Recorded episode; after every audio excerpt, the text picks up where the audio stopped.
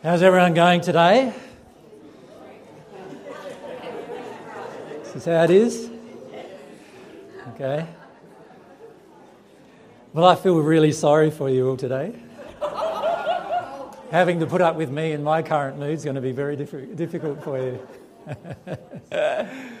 uh, I got quite a lot of fairly large sadness coming up the last couple of days. Um, if we can just drop the volume down a little on the left hand one there. Um, yeah, so um, my, uh, my feelings over the last few days have been related to a lot of issues that I'm working through between myself and my mother and father. And uh, when I say my mother, my, I mean God. And, uh, um, and um, lots of sadness coming up for me um, about what I do to myself in that relationship. So um, so, consequently, I'm in quite a sad place today. So, you'll have to put up with me not giving out the type of energy that you're used to from, from me. Also, uh, because of that, I have no idea what I'm going to speak of today either, and I was going to put it to you as an audience to uh, make some choices. How does that sound? Does that sound all right? Um, well, one of the things I thought of talking about today um, was about um, what was it? oh, yeah, that's right, that's right. About passionately desiring change. So, so I can talk with you about that. Um, I had a lot of things I was going to talk about God with you, but uh, in my current uh, space, that's not a good subject for me to choose um, because uh, I won't be as clear on the subject as I need to be with that subject. So that's going to get delayed. Also, uh, we haven't had a question and answer session for quite some time, um, so it's open to also doing that. Not that my answers are going to have much clarity today, uh, so that's, that's an issue you face. And we also have uh, quite a few spirits who are wanting to talk uh, through different people, so that uh, is something we could also do. But how does the first thing sound to you? Passionately desiring change. Yeah. Well, if, if we look at the whole title of, of the talk, um, it's part of the Human Soul series of talks that I've been doing with you. And passionately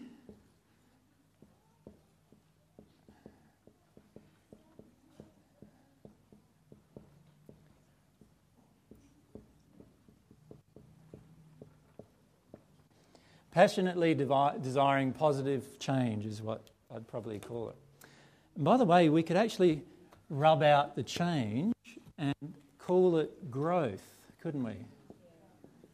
If it's positive change, then it's obviously growth. So we could ru- ru- rub that out and call it growth. But the reason why I've called it change is purposeful. And that is that the majority of us are very resistive to change. You, you, we, we, in fact, spend our entire lives trying to make everything beautiful and nice so that it doesn't have to be changeable on a day to day basis generally. And so, one of the primary things we want to talk about is our attitude to change. Now, just as a bit of background though, um, one of the things that I'd like to raise with you is about God's qualities and personality. And it is this God created laws that all cause change.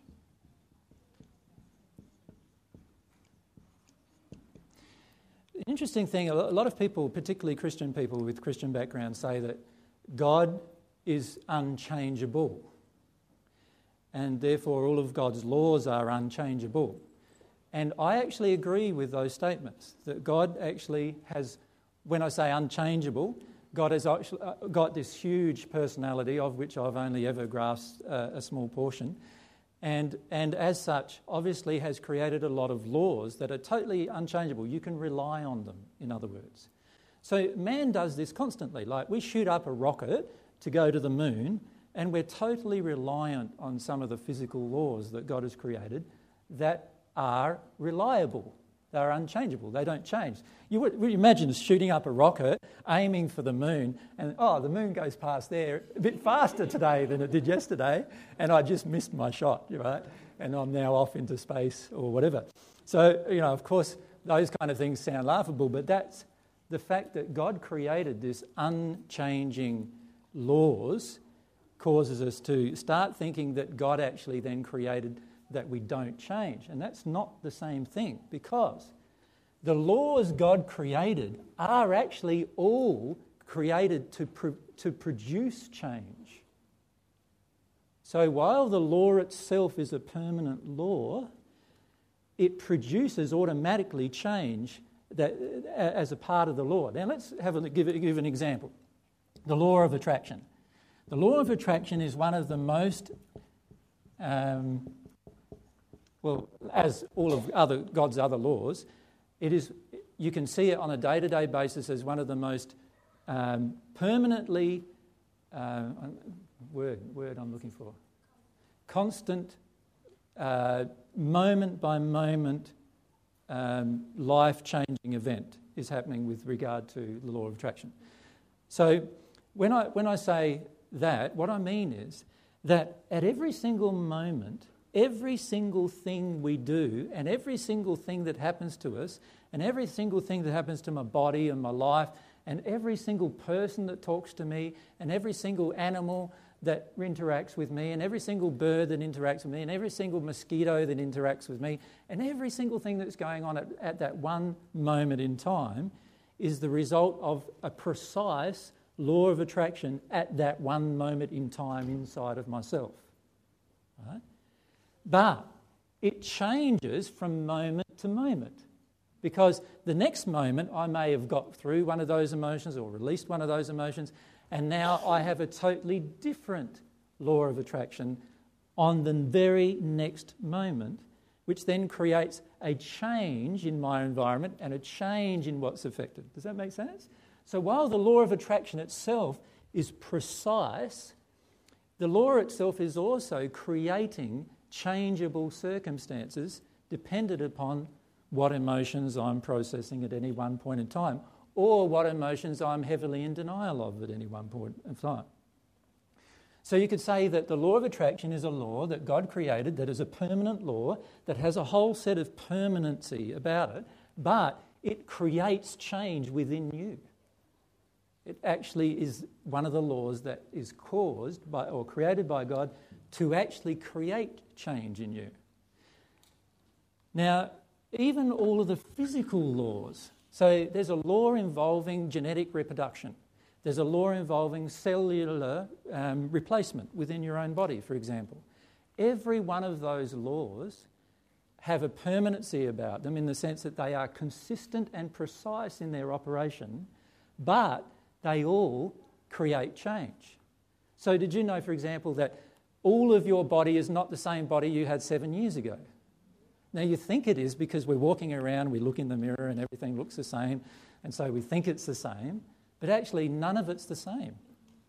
Right? There's only a couple of different, I forget what they are now, a couple of different parts of your body that don't change in that period. In fact, there's only a couple of different parts of your body that don't change in the period of three months, let alone seven years. Like, so, so God's laws created this automatic replication system in your body, which means your body is always changing. Does that make sense? Always. So, you know, we say, yeah, it changes and we get the wrinkles and we get the. but it only changes in that regard because of the emotions we're holding on to that cause the law to operate in a certain manner with regard to the law of attraction that creates that. Now, if, our, if we were releasing emotions and doing what we do in the spirit world, like releasing emotions and growing in love, then our body can actually grow younger. And this is why spirits arrive in the spirit world in the first sphere, let's say, they look whatever age they were generally when they passed. And then many of them, particularly the ones who are older aged, grow young as they progress through the spheres of the spirit world. So, how does that happen? Well, it's exactly the same law. The genetic replication of the spirit body cell structure is caused by the soul condition, and the, cha- and the law is unchangeable, but it creates change. The law itself is not changing, but it creates change because of the growth of the soul. And so all of God's laws create and cause change. So, can you see that every time you stop changing, you are immediately in opposition to all of God's laws? Now, that's a very big thing to understand. If I decide that I want to have something remain the same or stagnant, or often we say, you hear the words, I am happy with where I'm at. as soon as you say those words to yourself, you are now setting up your body and your life and your soul in total opposition to every one of God's laws. Because all of God's laws create change. Now, when we start understanding that at the soul level, we start looking at why we are so resistant to change. The majority of us do not enjoy change, do we? For, for whatever reason, we'll talk about some of those reasons. And the, re- the primary thing that goes on inside of us when we hear the word change, it's sort of like that other dirty word called responsibility which perhaps we can talk about tomorrow, right? But those dirty words like responsibility, change, and all those kind of words that we actually find quite repulsive at times are because inside of ourselves we have some emotions that cause us to resist change. So, if God created laws that, cha- that cause change, the laws themselves are stable, but the laws create change, then every time I resist change, I am going to have some kind of law that kicks into effect there that creates a negative part into my law of attraction, doesn't it? That's going to create pain, in other words, because I'm setting myself up opposite to God's laws. One other thing that's really important to understand about God, too, is God created a universe. Oops. that changes. So, so it's not only animate objects that change constantly, it's also all of the inanimate parts of the universe, the part that is not motivated by a spirit body or by a soul. All of those parts of the universe also change constantly. Right? So God created this universe that changes, God then created a whole set of laws that cause change for you so that you can fit into this changing universe. Right? So, that being the case, every time I resist change in my external universe, I am again setting myself up to the same opposition that I was describing before. I'm setting myself up in opposition to God's laws about this changing universe. And the most primary thing we need to remember is God created the human soul to change.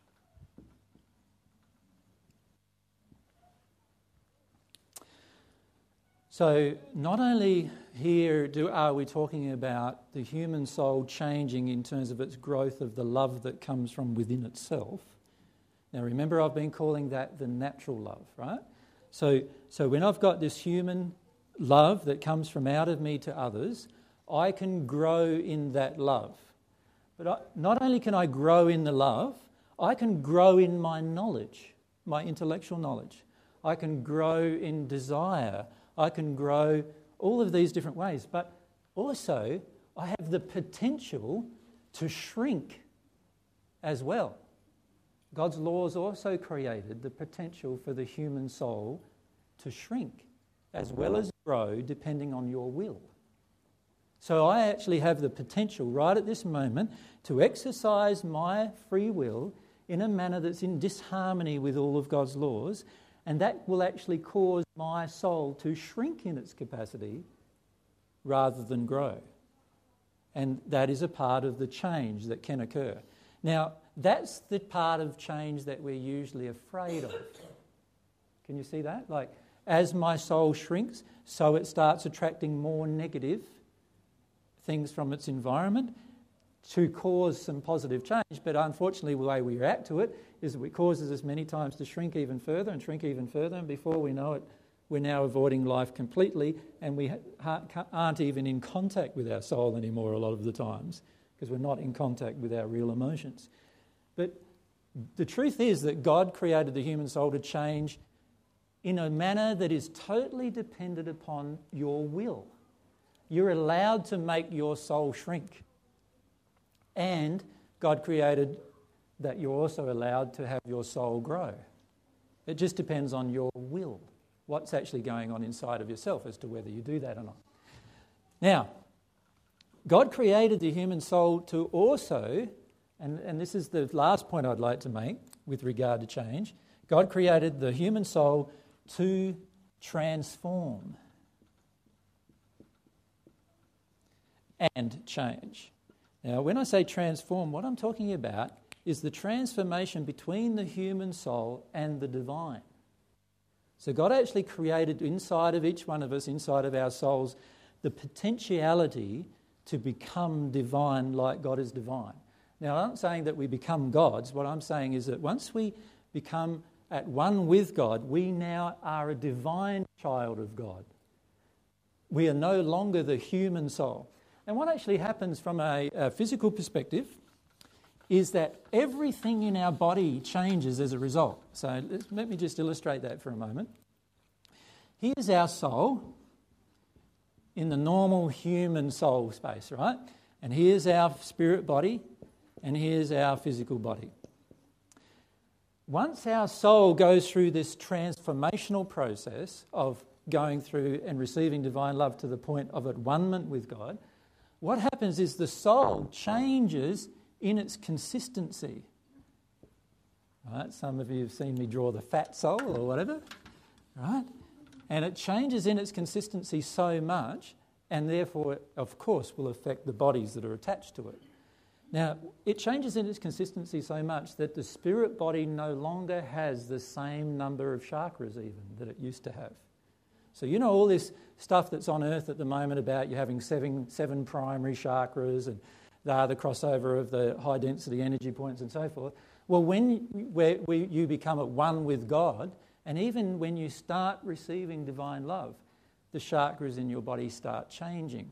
Some even start merging, and others start being created. Right? And so you end up having a changing amount of energy points in your system as a result of the changes that are happening.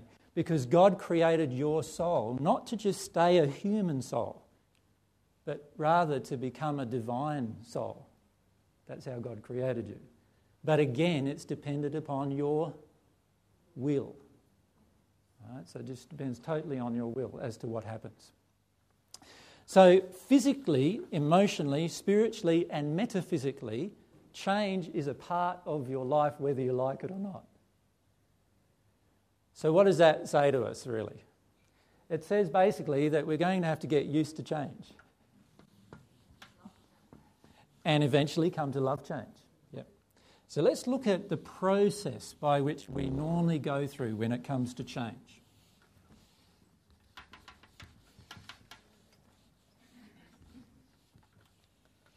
Usually, we start this process of change um, right at the starting level, which is I am either stagnant or I'm ambivalent towards change. In other words, I don't really care about change very much at all or I don't want it to happen at all.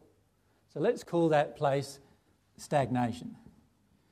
Now, I'm not saying actually that you can remain in that state of stagnation because the truth is that nobody in the universe can ever remain in a state of stagnation.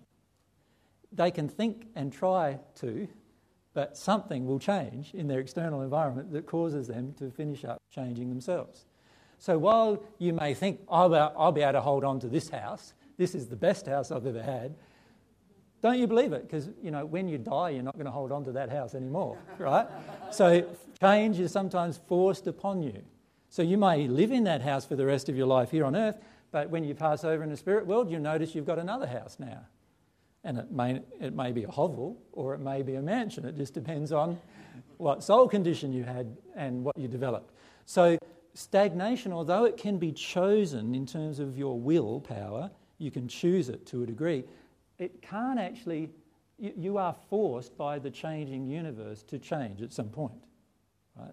You're not going to be able to remain the same for the rest of your existence.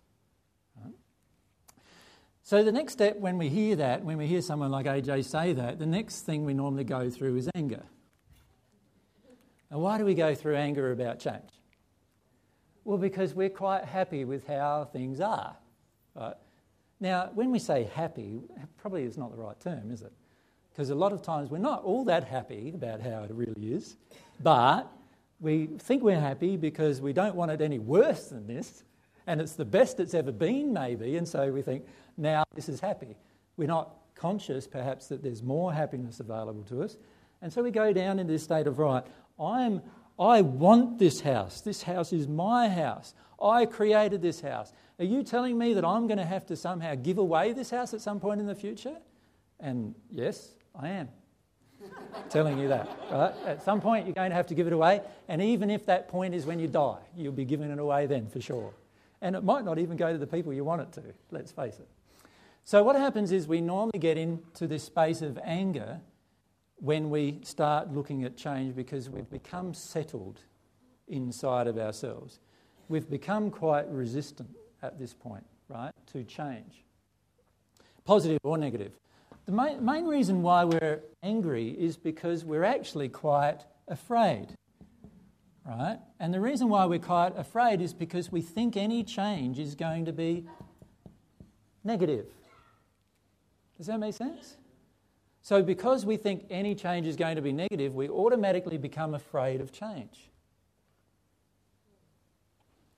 Now, while that may sound a reasonable thing to do, and while your past life may demonstrate that that's reasonable to you, it's one of the most unreasonable things you could ever think. You see, a lot of times what we do is we're making our decisions on things that have happened in our past when we were children rather than actually looking at what we're capable of doing right now, now that we have more of an expression of our own will. So, particularly in the Western world, we have almost complete freedom to do what we want. Now, of course, if you do exactly what you want, you may find certain laws of the country start hammering you in certain ways. So, if I decide I'm not going to pay my tax anymore, right, then sooner or later somebody's going to catch up with you and try to force you into doing it. But the truth is, you had your freedom. You're allowed to choose here to not pay tax. And you might get away with it for a while, right? Because we've got this freedom. Now, in other countries, it's not necessarily the case, but in reality, for all people on the planet, we have complete freedom unless we're afraid. Right? So soon as we're afraid, now we start acting in harmony with the fear. And now we no longer have freedom. So if I'm afraid of authority, now I'm going to do whatever authority wants me to do, even if it's contrary to what God wants me to do. Now no longer do I have fear anymore, uh, uh freedom anymore. All I'm doing is living in fear. So, because of our fear, we're very resistive to change of any nature, positive or negative. Does that make sense? What's next? Grief. Most of us are very afraid to deal with what the change is going to bring to our life. So, for example, you've been married 20 years. You start working your way through your emotions and you realise that you probably for 15 years you haven't been in love with this person that you've been with for the last 20 years. Right? But you've built a home and you've built a business and you've built a life and you've got children. What do you do? The soul is saying to you, something has to change here. Either I need to fall back in love with this person, right? Or I'm going to have to leave it if I'm in leave the relationship if I'm in harmony with my soul. And yet, that what does that cause you to have a lot of grief about? Oh, now like, what are the kids going to think about that? How are they going to treat me? What, you know, what about where am I going to live? I'm going to live this, leave this house that I've had maybe for 20 years, you know, and have to live somewhere else. And what about what happens with my work? Like, how am I going to get an income? What's going to happen there? Can you see straight away all of this grief starts rising about? All the things we've created in our past that in the end we believed we were, we were creating something that was positive, but now we've come to a realization that actually there's no love here, we're probably going to go through quite a lot of grief. After grief, what happens? We generally get to a point of acceptance. And the problem with the point of acceptance is, is it's not that positive. A lot of times we accept the change and we've accepted it's happened and we've accepted we have had to do this and we've accept, in the case I just gave, accepted we have to move out, accepted we have to change our life, accepted that I'm going to lose half of my business, my welfare, half of my house is going to be sold, and so forth. Accepted all of these things have changed, and I've grieved about them. I've actually done the grief work. I've allowed myself to cry and connect with some childhood emotions about all of those things that I've created and how it was all seemingly pointless and all those kind of things. And I go through all of that, and I get, after through all of that, I get to this place of acceptance where I accept that this is the truth of my life. But it's still not a positive place. In that place, I'm still not desiring further change. Because the next point is that we need to get to this place where we actually have this desire to change. Now, remember a few weeks ago, I gave a talk about the law of desire. Do you remember that? And how powerful desire was in terms of the creations in your life. Now, if I don't desire to change, if I, I have those emotions, from any of those emotions down about change, but I don't have this, what will happen is that I will, if I only have these emotions, I will always feel unhappy.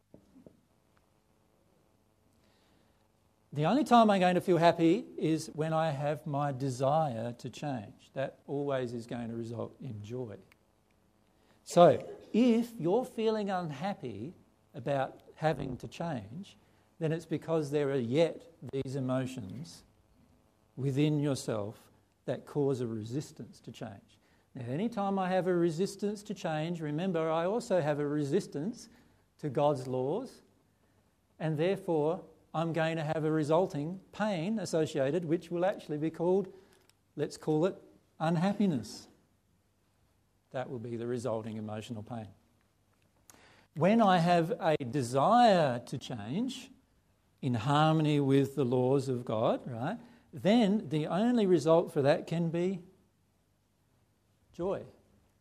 That's why, like in the Bible, it says the fruitages of the Spirit are love, and what's the next one? For any of you who are Bible oriented, it's joy. Love, joy, peace. And then it went on, right? So if you look at love, joy, peace, that, you know, joy, peace are all part of the fruitages of receiving God's love and connecting to the Holy Spirit, receiving God's love. They are all part of these things. So, joy, if I'm not experiencing joy with change, then it means that I'm actually in one of these emotions about change, and that's always going to result in my unhappiness. Always. So, I ask you today how you feel. Everyone's going, today, right? And you can feel it today, can't you, in the audience? Can you feel that? Whoa, things are a bit heavy at the moment for us, right? going on, right? And that's the reason why is because for the majority of us, we are still in one of these emotions about change. In other words, we don't maybe not want it, or we do want it, but we're angry about it, or, we, or we're afraid of it, or we don't want to cry about it, or we even are just in a place where we think we've accepted it, but it's still not something that's a positive thing from within us. Joy? Can we have the mic? very interesting weeks. Thank you. Um, do you think that at some level we need to work through some of our anger, fear, and grief and acceptance before we get to desire, or we can just jump straight to desire? Um, it's very hard to jump straight to desire. Thank yep. you. Uh, very difficult. And in fact, I'm not recommending that to you at all because, because your anger, your fear, and your grief are all going to affect your desire. The reason why we don't have a pure desire for anything generally is because of these other emotions. Now, one thing I would recommend though is developing, and this is something I've been recommending for some time to you, if you remember, is developing both at the same time. So it's one thing to deal with all of your anger, grief, and, and shame and fear and all those other types of emotions, but quite another that even after you've dealt with all of that, all you're going to do is get to this place. That's all you're going to do. And I'm suggesting to you that's not enough to experience joy. To experience joy, what you need to do is not visit your house, but you need to actually. I changed my name. You changed your name, did you? What's it now? It is joy. But to, to get beyond the place of acceptance of the change into a place of desiring it, actually having a positive feeling of desiring it. So you see, the, for the majority of us, we're not accepting change because we don't want to accept our emotions revolving around the change. Like, how many of, how many of us have a passion for feeling our fear? Are you passionate about that? Now, I know some of you are, right? I know some of you are very passionate about feeling your fear. Some of you have actually created a life where every single fear or most of them gets triggered at moment by moment. That's great. That's a very powerful place. If we can go across to Jen. Hi, AJ. Where does faith fit into our equation here and the divine truth? You know, like the understanding that comes from God outside ourselves um, I'll, I'll talk about faith as a separate issue because it is a very important part of this whole process, yeah, of desiring positive change. Yep. But, it, but it's, faith down the track is going to be a whole separate discussion. I'm going to talk about faith for a whole day. But for the moment, I'll discuss some issues of faith with regard to positive change. Yeah? But it'll be a bit after this part. Peter? Uh, I, I, was wondering how all this applied to the um, predictions of Earth changes and how we can get excited about the Earth changes that are coming, uh, supposed to be coming, um, and whether the only way to get excited about the changes is to go through the anger and the fear and the grief, and and, and then. Um, um I'm curious as to what one would look forward to. We can do two things at the same time with this. So, so this is what I was saying. Can you just switch that mic off for me because it's interfering a little? Um, we can do two things at the same time with this. We can actually deal with the emotions of fear, grief, anger, and so forth. We can deal with those emotions. And we can also look at the positive parts of all of things of change as well and start allowing that to enter us. You see, what's happening for many of us, and it's something that I've discussed recently with a small, I think there was a couple of people at our house, and, uh, and we had this discussion where the group of people there were all in a place of fear about a certain subject. And, uh, and I said to them that the fear isn't real, right? So the truth is that this emotion is not real, really, from God's perspective. This emotion is not real either. Because these are capping emotions, right? The ones above there. So they're not really real. We create them to get away from something else, right? So, for, for example, let me just imagine, imagine just for a moment that you'd been abused as a child, sexually abused as a child, right? Now, as an adult, you now need to deal with some of the emotions about that abuse, right? If you want to progress and grow. But many of us get into this really stuck place where we don't want to deal with the emotions because we think that it means going back and actually experiencing everything that we experienced as a child again, like reliving it. And we often hear the term we don't want to reinfect ourselves with the same problem. You hear that quite a lot, right? Where you don't want to reinfect yourself. The truth is quite different. It is actually impossible for you to relive a past event. I'm going to say it again. The truth is that it's actually impossible for you to relive a past event completely. I'll give you an example. Here I am as the child. Right? Now, one of our microphones is playing up with a battery, I think. And I wonder if it's mine.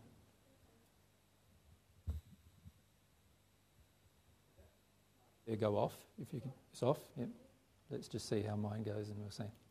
Um, so here I am as a child, And here I am growing up. I get obviously bigger and I'm growing up into an adult. And here I am as the adult, right? Now, I've changed over that period of time, have I not? I've had a whole group of experiences which has caused growth, not only growth in my body itself, but also growth in my spirit body and growth in my soul, right? Changes have occurred. Now, some of the changes, like in our soul, can be negative, but they're still changes that have occurred.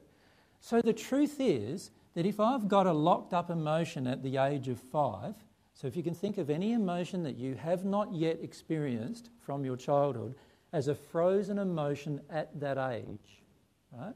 So if I have a locked up emotion at the age of five, the truth is, even as an adult, if I re experience that five year old emotion, I'm still not going to be in exactly the same situation. Because the reality is that I am an adult. I am a very, very different person going through this emotional experience. So while it may feel like I'm going to have to relive the five year old event, the truth is you can never relive the five year old event without being five years old again in the same event. Right? But what we do is, what happens is there's a lot of setup that goes inside of us of fear. We go, oh, I'm going to have to relive it again, I'm going to have to relive it again. And we get into this zone where we believe, we believe that this past, this past experience, this five year old experience that's locked up inside of me, becomes so big within our mind, we make it bigger than it actually really is in a lot of ways. And I'm not saying that abuse isn't a bad thing. Uh, uh sorry, that abuse is a good thing. I'm saying abuse is a bad thing, right? And I'm not saying that it's not a terrifying event because abuse is a terrifying event. But what I'm saying is the adult is now much more capable of coping with the emotion of that event than the child was. Does that make sense to you? But we don't believe that the adult is. That's our problem, and that's where the fear is. That's where the fear isn't real. Remember, fear is the false expectation appearing real to us, right? And so, what happens when I'm in a state of fear is I cannot desire generally. You'd be surprised. You just have, you, you, you get together with a person like of the opposite gender when you're you know in that love stage you know where you uh, when I feel you can be in the love stage all the time but in the initial phase of meeting the person you know have all these things going on and a lot of the times, what happens is we act without fear in those moments, don't we? Have you noticed that? Like, you don't care whether your family think he's an idiot, right? Do you? you just go ahead anyway, right? And you don't care whether your friends think you're sleeping around with the wrong person. You just go ahead anyway, right? Because there's this passionate desire in you. But what happens over a period of time, and usually it's a short period of time, is a lot of those other fears start kicking in into rea- what we think of as reality. It's not real. We were totally capable of remaining in that passionate, desiring place without all the fear. But what happens is that when we get into a situation that is real, automatically anything that's not real inside of us gets triggered. It automatically gets confronted. And so, the beauty of actually starting to live in your desire about certain things is that it will automatically confront the list of emotions that prevent us from not desiring change. So, getting back to your question, Peter, where you asked about like world change events. Now, how do most of us feel about world change events? well, some say, say, some say bring it on, okay. So. Not very truthful, by the way, but anyway. that was going to be my question. well, just hang on a sec. What, what else do we normally feel about world change events? What are the different emotions? And then you can ask a question. Uh, afraid? Afraid of what, though? Let's, see, the trouble with fear is we can say, I'm afraid, and then we get away with it because basically we're not saying what we're afraid of. Oh, right? So let's say what we're afraid of. What are we afraid of? Fear of losing losing, losing, losing, losing family. Family, friends, possessions, life, comfort.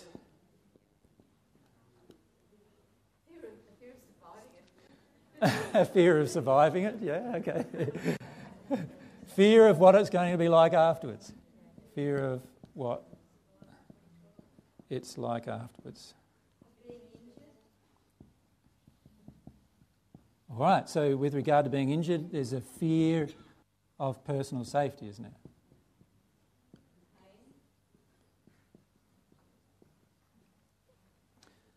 All right, so can you see we've got, we can have lots of different fears, can't we, associated with that particular thing? Now, of course, a lot of those particular fears are going to define my actions from now on. So, you know what I'll start doing? I'll say, all right, I'm afraid of losing my family. So, what I'm going to do is I'll create a nice little niche where all of my family can come with me and live. I've just broken a number of God's laws, by the way, but I don't consider that, do I? I think that's being loving. You know, I'm creating something for my family and they can all come and live with me, and isn't this going to be wonderful? So that gets rid of that fear. I'm now not afraid of losing my family. No, it doesn't get rid of the fear. The reason why is your family could still pass. They could be in the wrong place at the wrong time and pass. Does that make sense? So it doesn't actually get rid of the fear. All we're doing when we're acting upon these things is we're trying to circumvent our fear. We're actually trying to run away from our fear. We need to process the fear. How do you process the fear of losing your family? Act in harmony with your desires at all times. Guaranteed half of your family are going to leave you. It's true, isn't it? Have you tried that? Right? Sometimes more, like sometimes all of them, right? Why? Why does that happen? Because many times our family does not have an open spirit enough to allow us to change without them being, you know, somehow feeling negative about it. And so what they do is they then reject us. Well, now we've lost our family, now we can go through the emotion. The law of attraction has brought us an event, go through the emotion, and you know what? Half of your family or even more may finish up returning to you after you go through that emotion and release that from you. Right? So, when we're afraid of losing our family, the way to deal with it isn't go and build a house for our family to be where we are. The way to deal with it is actually to live in your desires and allow it to be triggered. So, what are my desires with my family? What are my desires with my friends? What are my desires about my possessions? And many of us are very afraid about not having comfort, right? Wouldn't that be the case? So, how many of us would feel like, yeah, totally comfortable living in a tent? Oh, by the way, the, the mattress, I forgot to bring that. So there's, so there's like sand on the ground that you rig yourself into at night. Like, and uh, go to sleep. And, oh, I forgot the, le- the blanket. No electric blanket either. No electricity, so that's gone. And if it's cold, what do I got to do? And, and, and I've got all of these discomforts coming up. Now, what's the best way to deal with the discomforts? Well, what we do do is we go around and we get we buy that thing and that makes us more comfortable there and we buy that thing and that makes us more comfortable there and we get that thing we get that caravan that we wanted just so in case we could take that with us and we get that's what we do, don't we? In other words, we're not dealing with our discomfort. What we're doing is we are, uh, we are living in our discomfort, right? We are, we are using our discomfort to create our life. Now, if we really wanted to deal with our discomfort, what we would do is we go, right, okay, I know I've got some issues with regard to living out of, you know, in, in comfort. So what I'll do is I'll buy a tent and I'll buy something just to sleep on, nothing to cook with, and I'll go out maybe to the sanctuary out there and I'll live there for a month like that and see how I go. No fridge, no freezer, no washing machine, no iron, no. Uh, some of those things sound like good things to get rid of, right? And, and just see how it goes. How does it feel? And let yourself deal with the feelings that come up that cause you to feel uncomfortable. And as you do that, what will happen is you'll deal with some of the fears. So you'll get from the fears into the grief, and, it, and you'll feel some grief about like being. A, firstly, you'll feel, wow, is this what it's going to be like after there's nothing?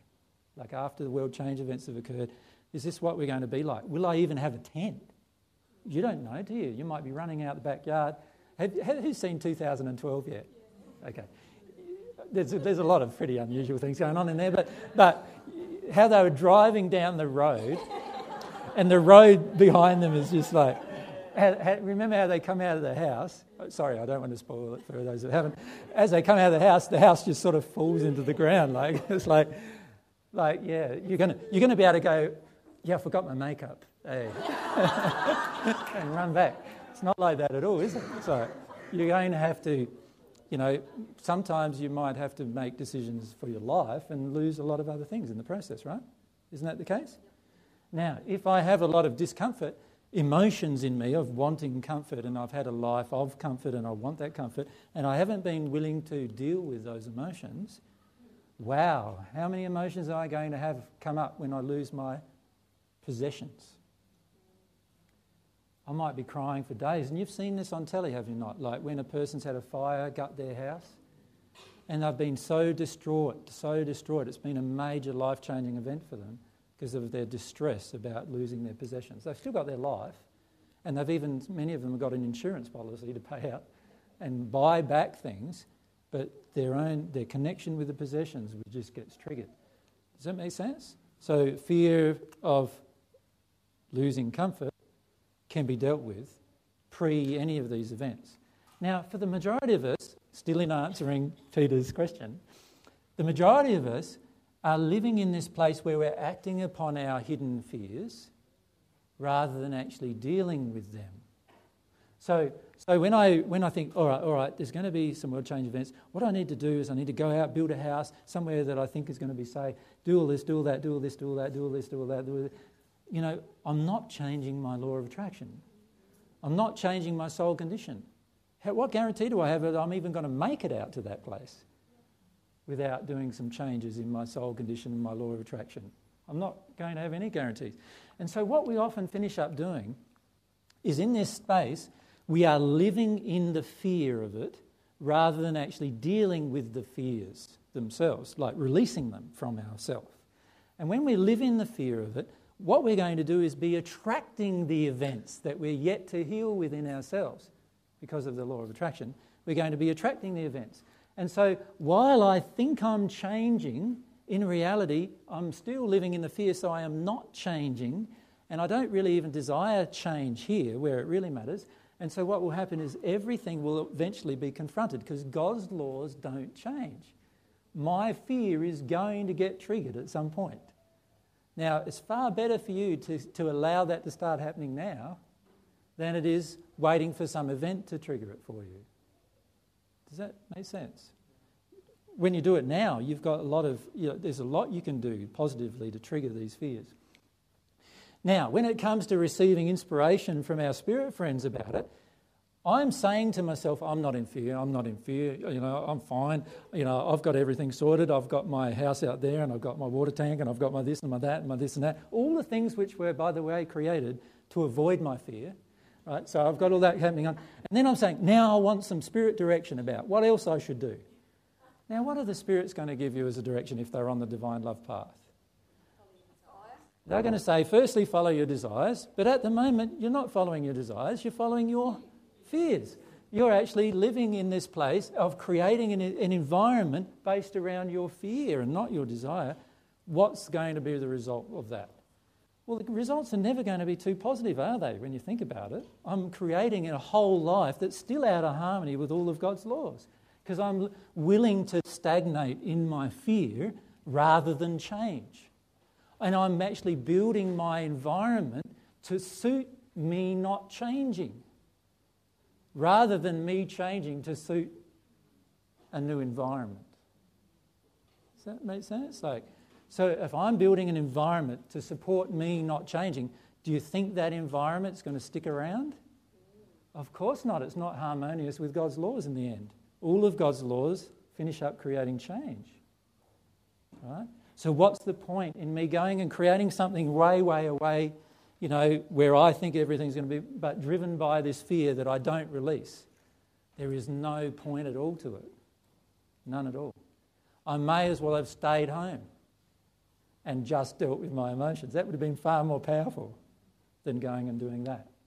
Now, for many of us, when it comes to earth change events, we can't even receive guidance about the issue because we're still in a state where we're really living in our fears about the issue. And the case in point is if I'm living in my fears, I actually will act upon and create the same things I have now to avoid them. So, I am I'm afraid of discomfort, so what I do is I go and create another thing that gives me comfort. Have I dealt with any fear? No. Will that emotion be dealt with in the future through some law of attraction events? Yes. Right? So I could create this beautiful house and a little shake comes along, like, you know, like an 8.9 earthquake or something, and all of a sudden it's all down around my ears, right? And, and I, I don't know what might happen. I could build the house and be afraid of people attacking me, which creates a whole group of people coming along as vigilantes and just stealing my house from me. Couldn't I? That's happened, hasn't it? How many times has that happened in the world in the past, do you think? So many times. See, if I am afraid, if I want my possessions so badly that I'm willing to, like I, I feel devastated if I don't have them, I'd even perhaps be willing to fight those people to retain these possessions that I've built for my own comfort. That's how strongly our emotions can be acted upon at times. And I'm still resisting change because I'm living in the spate of fear, but I'm telling myself that I'm not afraid.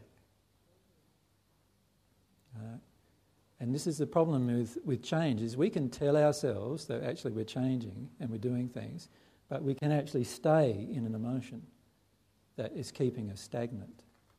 So what I'd recommend for you to do is like sure, like the bring it on emotion. You know, a lot of times that emotion is also driven by fear. What fear would that emotion be driven by, do you think? There's some anger behind it, perhaps? Right? So bring it on. Yeah, I'm sick of this world being like it is. You know, I have to do this. I'm sick of the rules. I'm sick of the laws, you know, that we have that are just pointless. And I could go on and on for another half an hour about all the things I'm sick about. About so bring it on, you know, bring it on. I, myself and Mary went to uh, a movie, The Knowing. Have you seen that movie?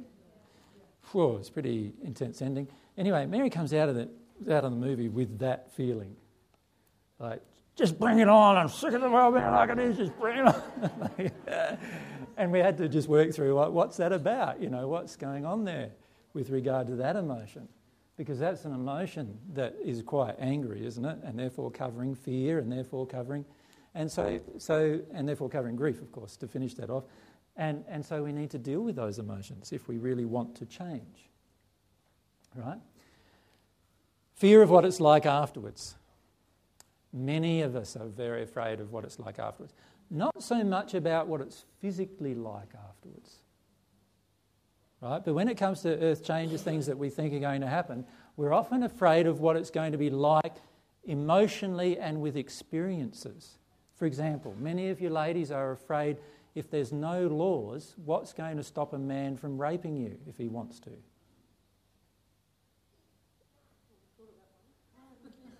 Sorry, I just added to your fear list, did I? Right. Does that make sense?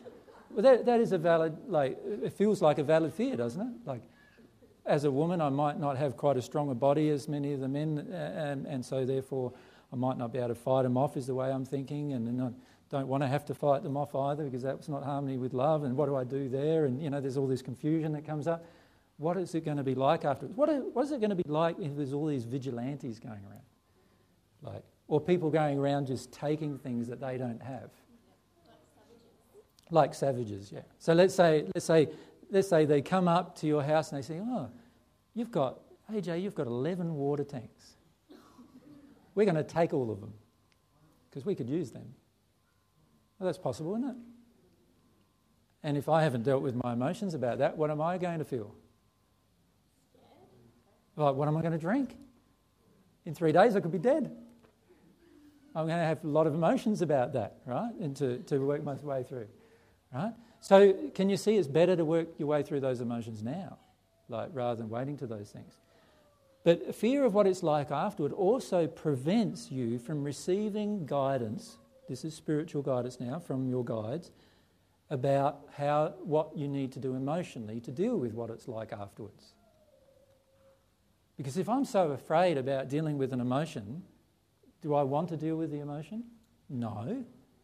What I want to do is avoid the emotion. So, what will I do? I'll try to avoid the emotion And then when the events happen, what am I going to do? I've got this emotion still in me of afraid of people and what they might do to me. Do you think some things are going to happen to me? Yes, of course, because that will be my law of attraction. Alex, if we can go.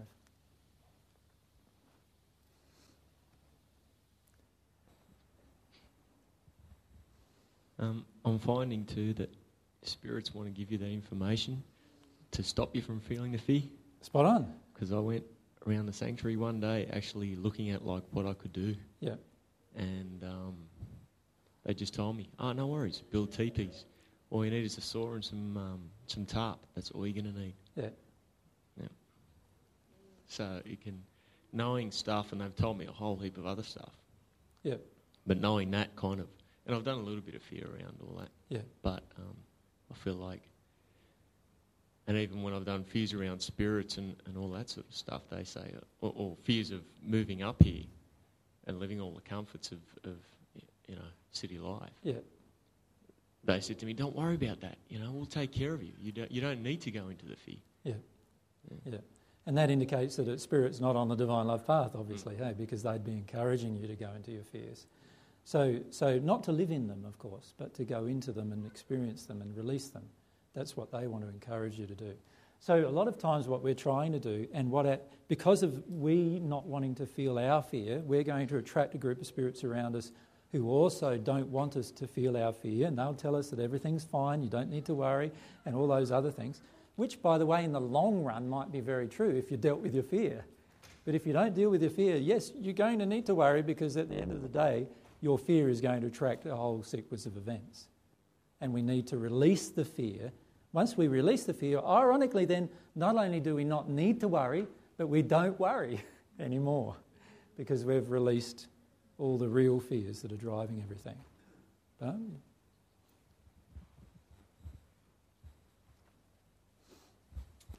AJ, the Bring It On was um, is um, an intellectual thing. So Mhm. my question to you on that was, um, and, and mine doesn't come from I don't believe, Mhm. but it was an in, it's an intellectual thing. I, I keep on saying, well, bring it on because you know we we we need some earth changes and um, for divine love and all of those type of things. But I'm saying that intellectually. So the only way for my soul to recognise that is that to go through all of the the emotions attached with it Mm, because I, it's, I am saying it intellectually, my soul's not saying it, and That's I know right. that. yeah. Mm. And the case in point is like, where do you want to live still? Where do you, you know, how do you want to live still and all those kind of things? If you, if you still want to live in lots of comfort and luxury and, and all those kind of things, then obviously your soul's not saying the same thing as your head's saying. Um, so you need to look at that. So the only way is to um, um, feel the emotions. Yeah. Can you just flick that off? Uh, and what we were up to, sorry, Ange, we were up to your question. What was that again? You just answered it about the, uh, that's right, the, the uh, movies that you could watch. Um, there's quite a lot of them. There's a new one just being released called The Road. Uh, very dark movie. The Road. Uh, very dark movie about obliteration in the States and a man and his son trying to go to a place where they're going to be okay. And he only has two, he's got a pistol, he's got a gun, as do most people in, the, in America. Um, and he has two bullets in his gun. And, uh, and it describes a series of events. Um, Mike? I Am Legend is a good one. I don't know whether you've seen it. No. Um, it has Will Smith in it. Yeah, um, and basically he's the only man pretty much left, Oh, yes, yes, and that's right. everyone else has gone mental, sort of. yeah, Um, and they have to stay in the dark, like the scary people. yeah, Um, but yeah, I recommend it to everyone. It's it is a bit scary, but it yeah, um, it would be good for people who are scared of being alone by themselves and you know the way people will act like real savage and like want like bloodthirsty and Mm. would do anything to Mhm. you know save themselves yeah, yeah. I am legend. Um, you want to go up to Angela uh, behind there? Yeah, you. No, no, you, oh, you didn't have your hand up. Oh, you're just flicking your hair. Joy, Joy down the front there. Thank you. Um, thanks, Alex. I just realised one of my. Oh, he's gone. just realised one of my addictions is, um, in fact, I've been called the certainty queen.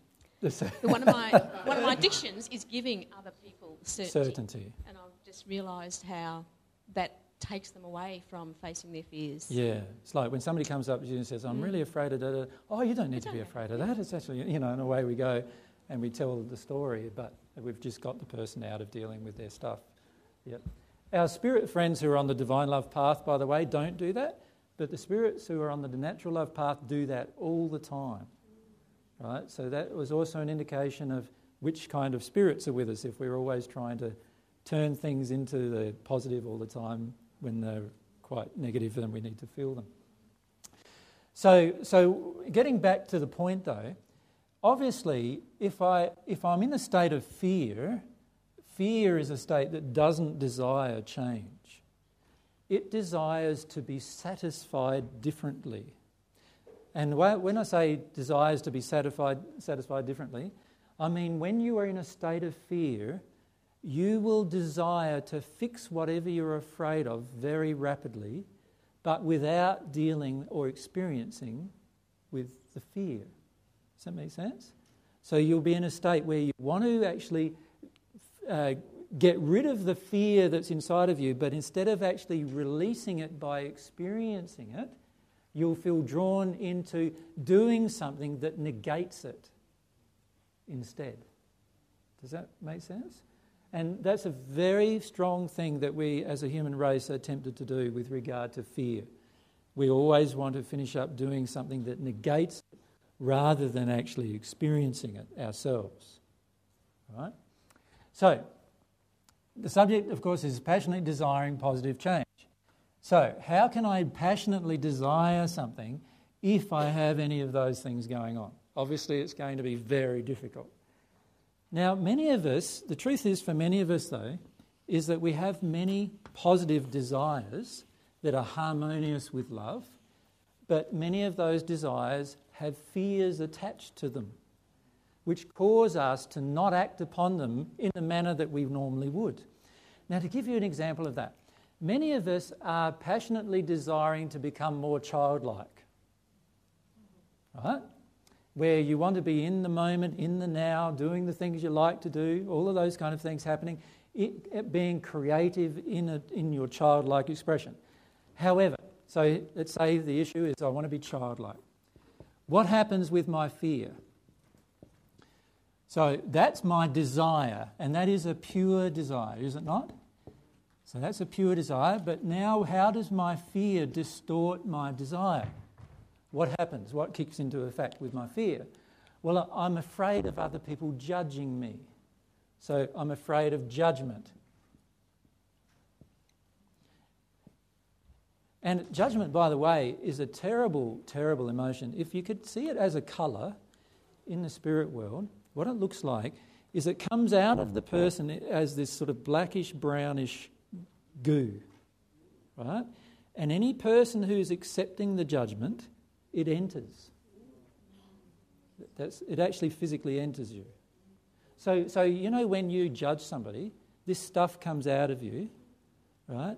And when, when, it, when it comes out of you, it searches for a person, and usually we're judging a person specifically, right? Or a group of people, but most of the time, specific one person. So what we're doing is we're judging them, and as, it comes out and it goes straight to them, like a, if you could think of it like a great big gooey black, blacky brown cloud, right? That that person has the choice to breathe in or not. But if that person has any feelings of unworthiness inside of them, they will breathe it in. It will enter them emotionally. That's what is actually happening every time you judge somebody, right? Receiving end of that, how does that feel? as a child if you're open. It's like, like it just feels terrible. You know what it's like being judged? Somebody comes along judges you. This is why it feels so bad. It actually is an interaction that occurs specifically between two people. What other emotions besides judgment? I might be afraid, similar emotion of judgment is afraid of people's condescension. Condescension. Um,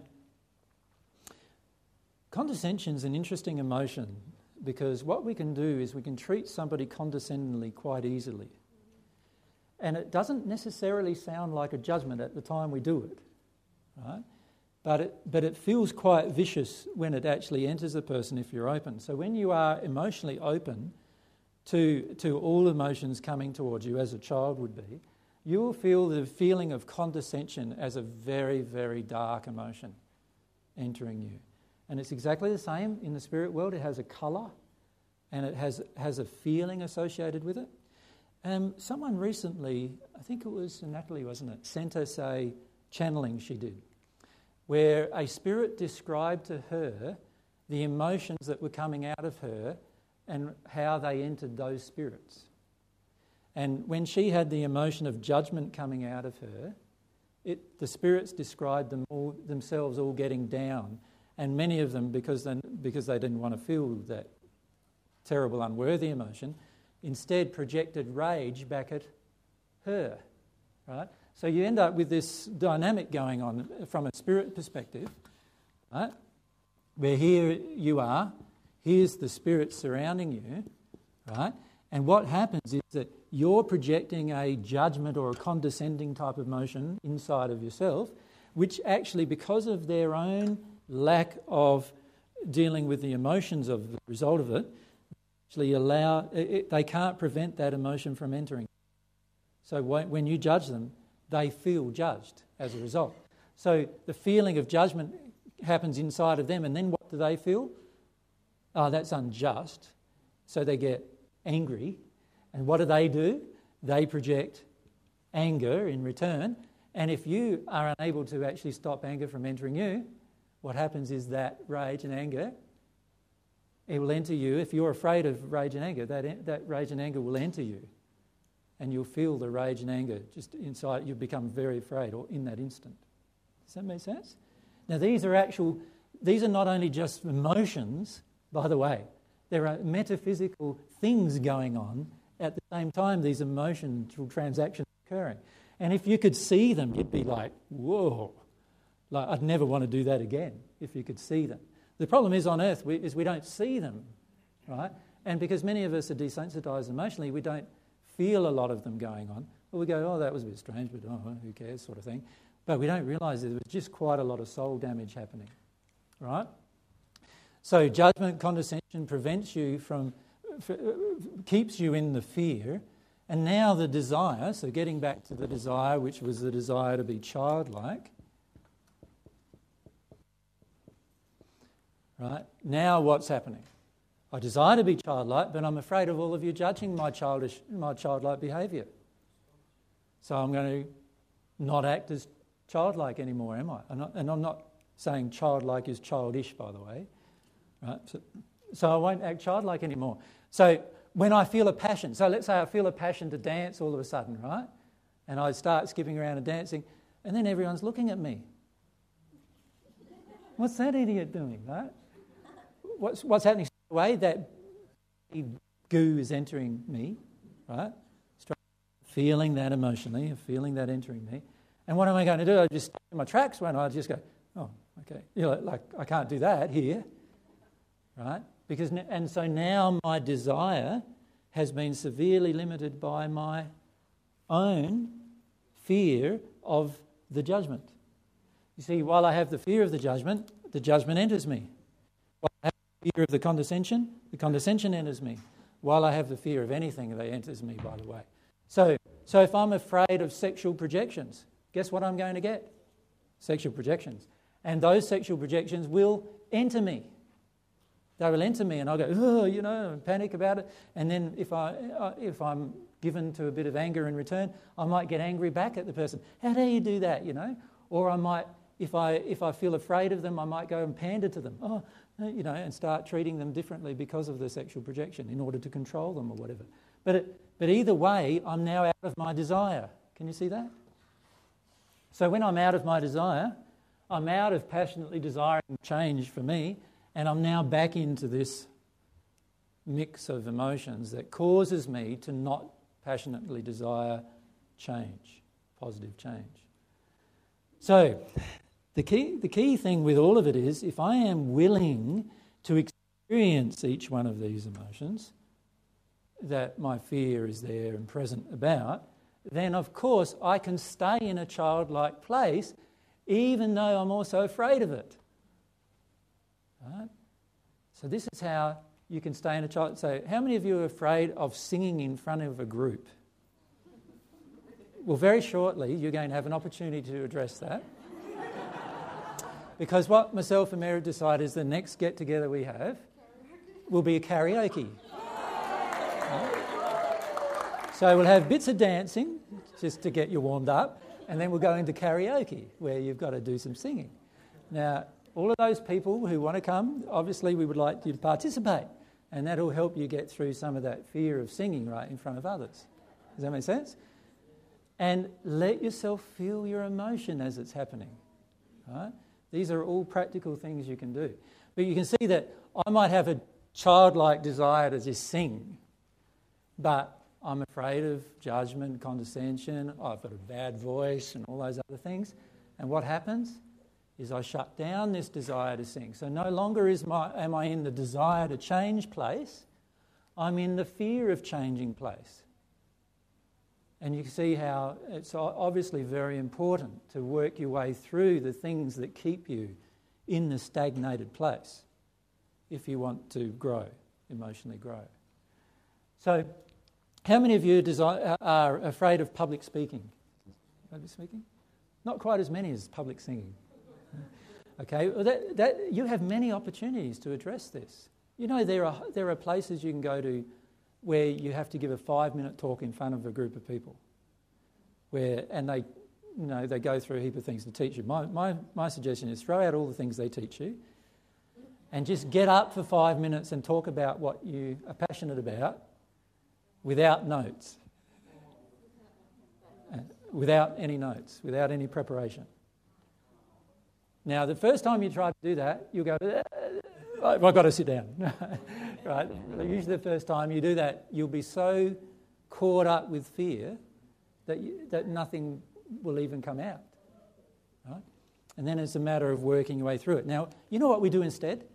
We go, all right, I've got to give a five minute talk. What am I going to give the five minute talk about? Just write down the subject. Then I do all this investigation, investigation, investigation, write down a heap of notes, notes, notes, notes, notes. Now I've got uh, like a 50 minute talk instead of a five minute talk. Now I've got to condense all of that into what I want to say, so scrub all that out. And I've spent now three hours preparing my five minute talk. right? And even then, I'm not happy. You know, I was like, oh, I don't know if this is going to go. And then I get up there, and instead of being connected with the audience, what's happening? I'm so worried that I can't connect with anybody, even myself. Right? and, and, I'm, and I'm reading from my note cards one after the other, you know. And that's the issue that we face is that our fear stops us then from acting in our desire. It'd be lovely, wouldn't it, to get up in front of 100 people at some time in the future and describe your own personal experiences with your own growth on the divine love path at some point. Wouldn't it be, be great to be able to do that and help people through all that? How are you going to do that if you don't get over that fear? It's going to be very hard, isn't it? Like you'll be making notes here and notes there, and before you know it, like Nothing's going to come out right every time you say it. And that's, uh, and that's what's going to happen. So, so, key with all fears is that we can easily address them by taking action. Right? And I've described to you many times in my past where I've had to take action about my fears. So, you know, when I was afraid of going into a shopping centre, go into the shopping centre. Sit down in the shopping centre for hours at a time deal with the fear of it. Does that make sense? Like, allow that to occur. Yep. When I do that, I'm going to change. You see, if I have a real desire to change that I let grow inside of myself, the joy from the experience is just going to motivate me all the time.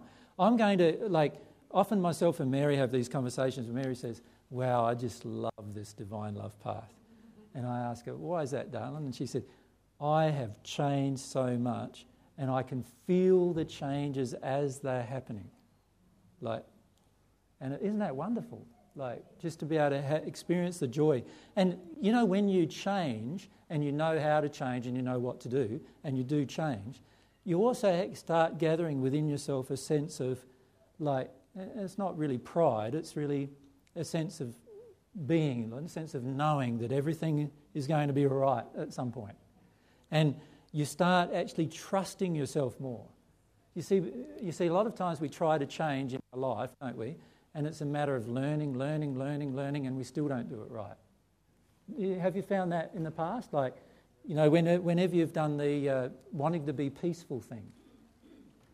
And so you go along and, and you meditate every day for an hour a day to be peaceful. Now, what happens the day that you can't get to meditate? Oh, no longer peaceful anymore, right? And you know, everything starts, everything starts happening where I'm no longer able to be peaceful anymore. Why? Because the actual emotion, whatever it is that causes me to not be peaceful, is still within me. And all I've done over that meditation period is tried to get away from it for an hour a day, right? And that's got me into this place.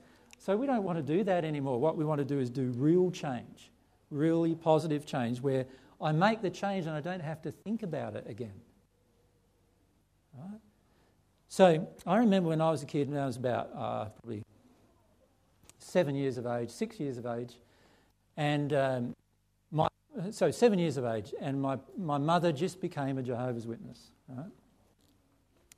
And the Jehovah's Witnesses have this thing, and back then every Thursday night it was where we lived, where, where you enrolled on a school, and what it was was a school where everybody who was a witness had, uh, was sort of expected to get up and talk for five minutes on a Bible subject. Right? And it was open to any person of any age. That's a wonderful thing, I think, don't you think? It was great growing up with it, anyway. And so, what would happen is that in our little congregation, I suppose you'd call it, there was about 20 or 30 people. So, what that meant was there were like five talks every week. So, in 20 or 30 people, that meant once a month you got to go up and give your talk about a different subject. Right? And I remember the very first time I had to go up and give a talk. I can even remember what happened afterwards. Um, I remember this man brought me a redback spider, of all things, and then he squished it in his fingers. I don't know why he did that, but anyway, that, that was after my talk. But the, it was so. and what, he, he just was proving to me that you I didn't need to be afraid of spiders, which didn't help my fear of spiders. anyway, but, um, but the talk was some Bible subject, and, uh, and the beauty of what it did was it allowed me to work through my fear of getting up in front of a group of people at seven years of age.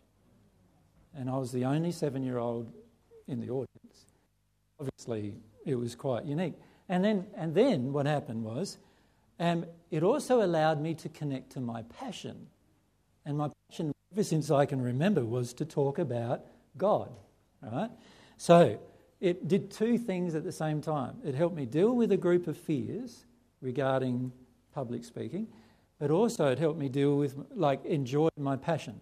Now, of course, as I grew up a bit older, as I explained to Mary a few days ago, not a lot of people liked me being good at nine years of age, being able to give up a talk in front of a group of people. And so they then called me arrogant. So that, of course, did what?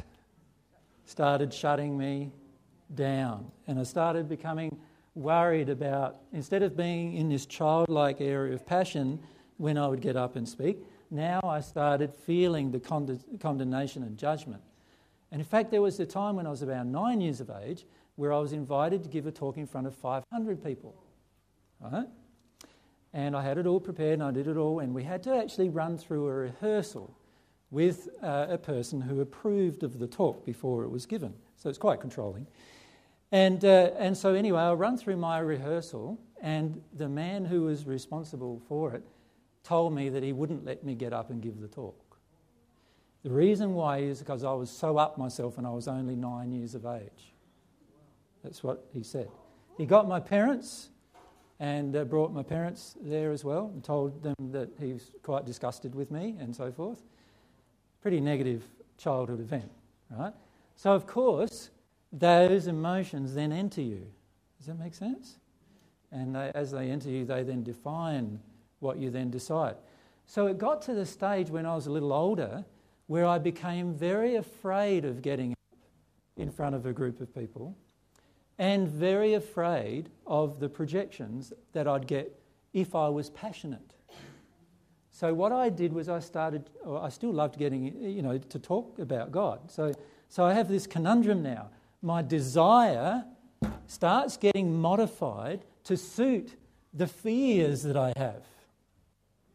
This happens to all of us, right?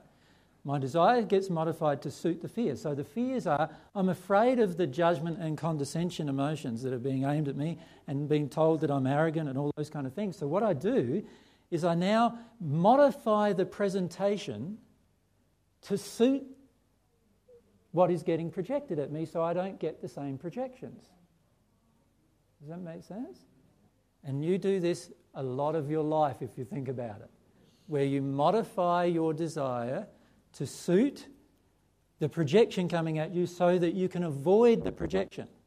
So, what I'm recommending to you is to not do that anymore. Allow the projection to hit you and feel your emotion about it.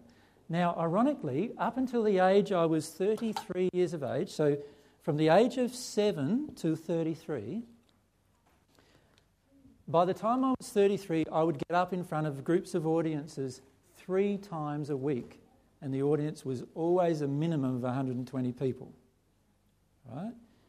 Sometimes I would give an hour's talk in that time of that would be in front of people.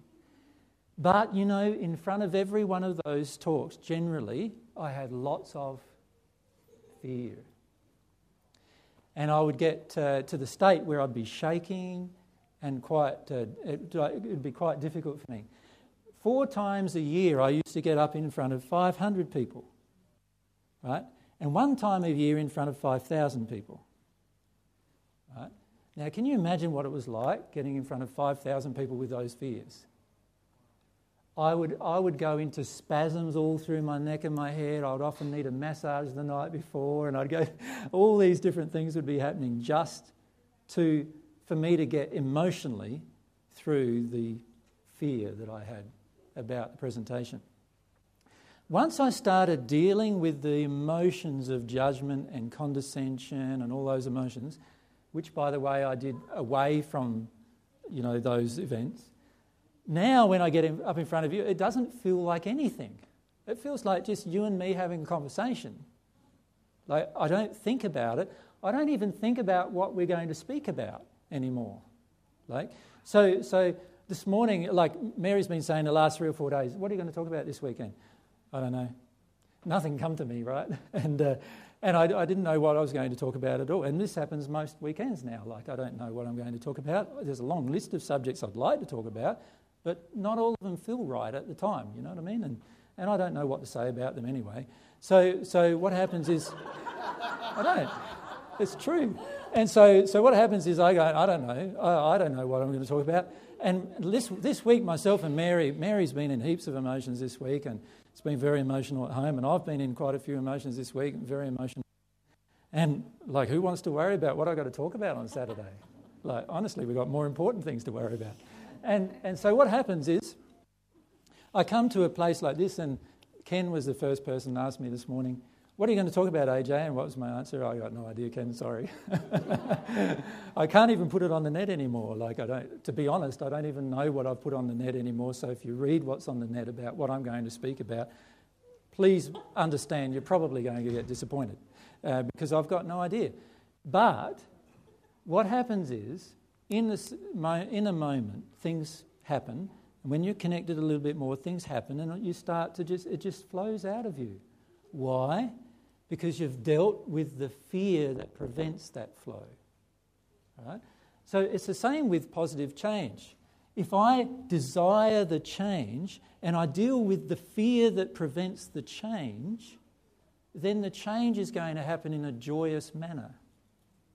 But if I just get, if I focus on dealing with all of these things without the desire, it's going to be very difficult for me to have any joy. And you know what's happening for many of you? You're not feeling joy, hey? So, can you see on one side of things, jo- you feel joy about all the things you're receiving, like the external truths, if you like. Many of you are just wrapped with, aren't you? Like you just feel like, wow, that's the truth, I feel that. Wow, that's the truth, I feel that. And many of you have expressed that to us. But when you actually get into dealing with the emotions, it starts feeling all bogged down and hard and sad and grief all the time and right? And the reason why it is is because often what we are doing is when we're not passionately desiring positive change. What we're actually doing is we're dealing with these things all the time and we're scared of dealing with those things all the time. We're afraid of dealing with those things all the time rather than just thinking, oh, but this is part of the process. This is a part of a joyous process of my soul opening. And what happens is that we finish up not acting in harmony with our childlike desires because we're afraid of what's going to happen as a result of me expressing my childlike desires. So, what we want to do over the next few months to challenge you with this is we're going to start using these sessions as a forum for you to start dealing with some emotions. All right? And that means there might be some singing involved in front of a group, and there might mean, be some you know, talking in front of the group and so forth. Does that make sense?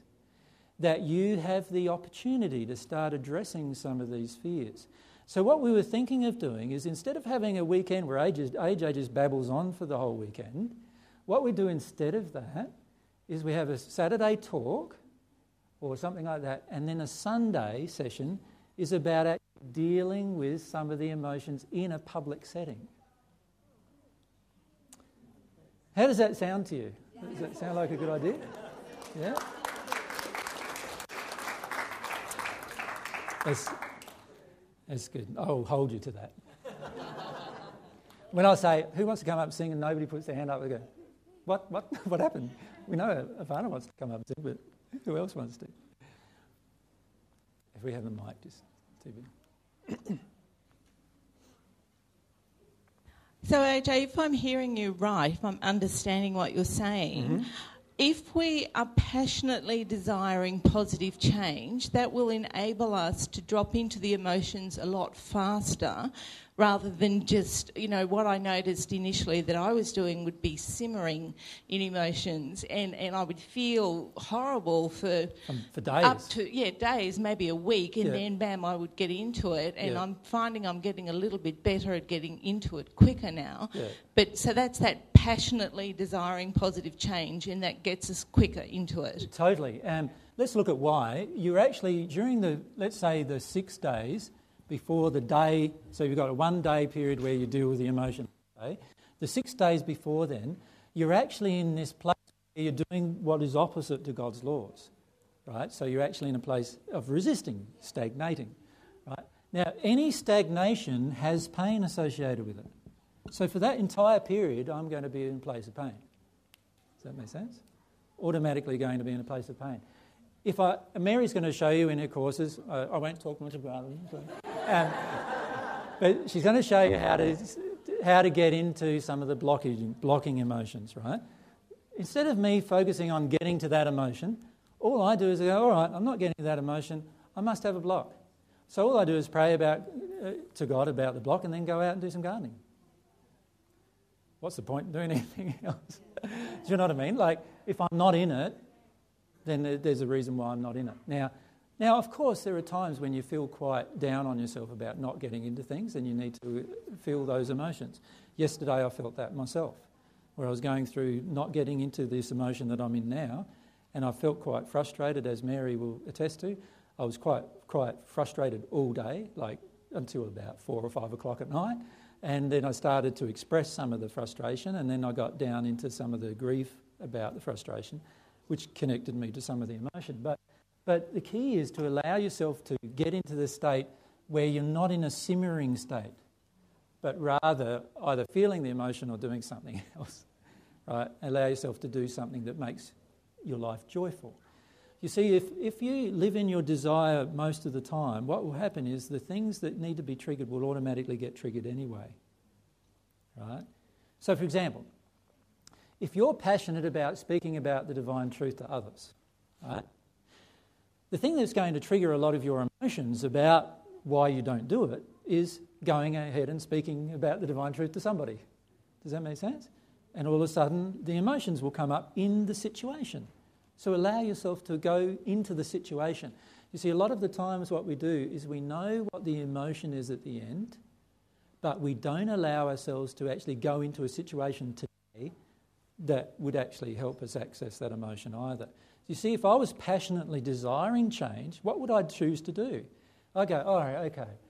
I know that I'm afraid of uh, sexual projection from men and I feel ashamed as a result of them. Let's say that's my emotion. And every time I go out walking along the Mooloolaba Esplanade, or you might pick another place down at Sunshine Coast, here at the Sunshine Coast, what do they call it? The shopping centre? Whatever that is. What's it called? Plaza, sorry. So, so every time I go down there, and I finish up getting sexual projections from men, and I hate it. Well, we hate it because we're in these emotions. Let's flip that over for a moment. All right, do I want to deal with this emotion? Do I have a passionate desire to get rid of my sexual shame so I don't have sexual shame anymore? Do I? Yes. All right, put on a skimpy top, skimpy shorts, or whatever, and go down there and walk past and get the sexual projections and feel your emotion. Why wouldn't you do that? You could do that, couldn't you?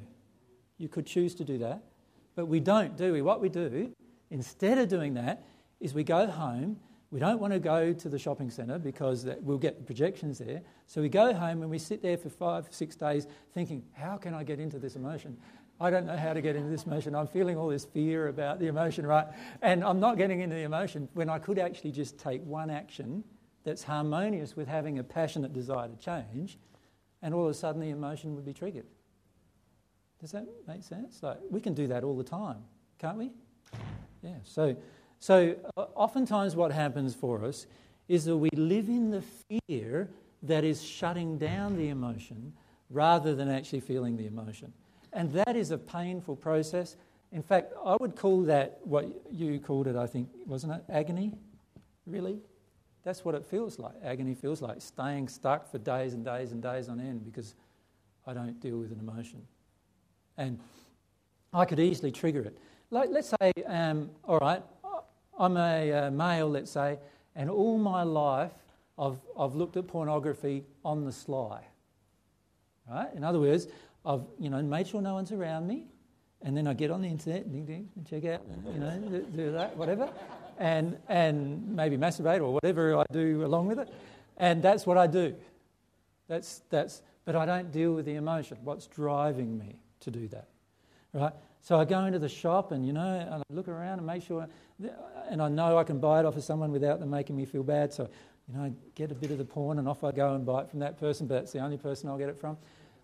Doing is actually, or, or even better than that, I might, uh, just, sorry, I, I, go onto this side tracks all the time lately. Um, I might even go into like a sex shop or something like that where it's going to be acceptable for me to buy the porn, right? And then still do it on the slide, right? Okay, so so, what would be better instead of that? Grabbing the wife, walking down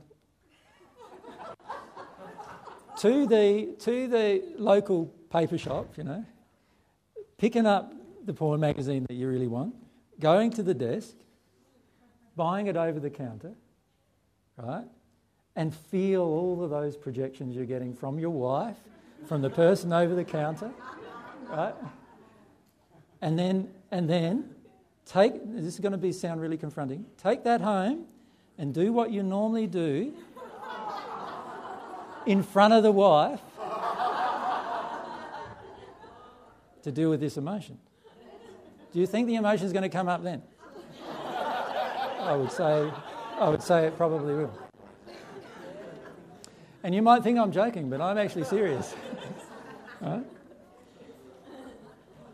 You see, what we often do in our day to day life is we live in this place of fear of change. Or, and, and really, what that is, is we want to stay stagnant, right? And so, so instead of desiring change and then acting harmonious with the desire that's within us to change, we are so afraid of everything.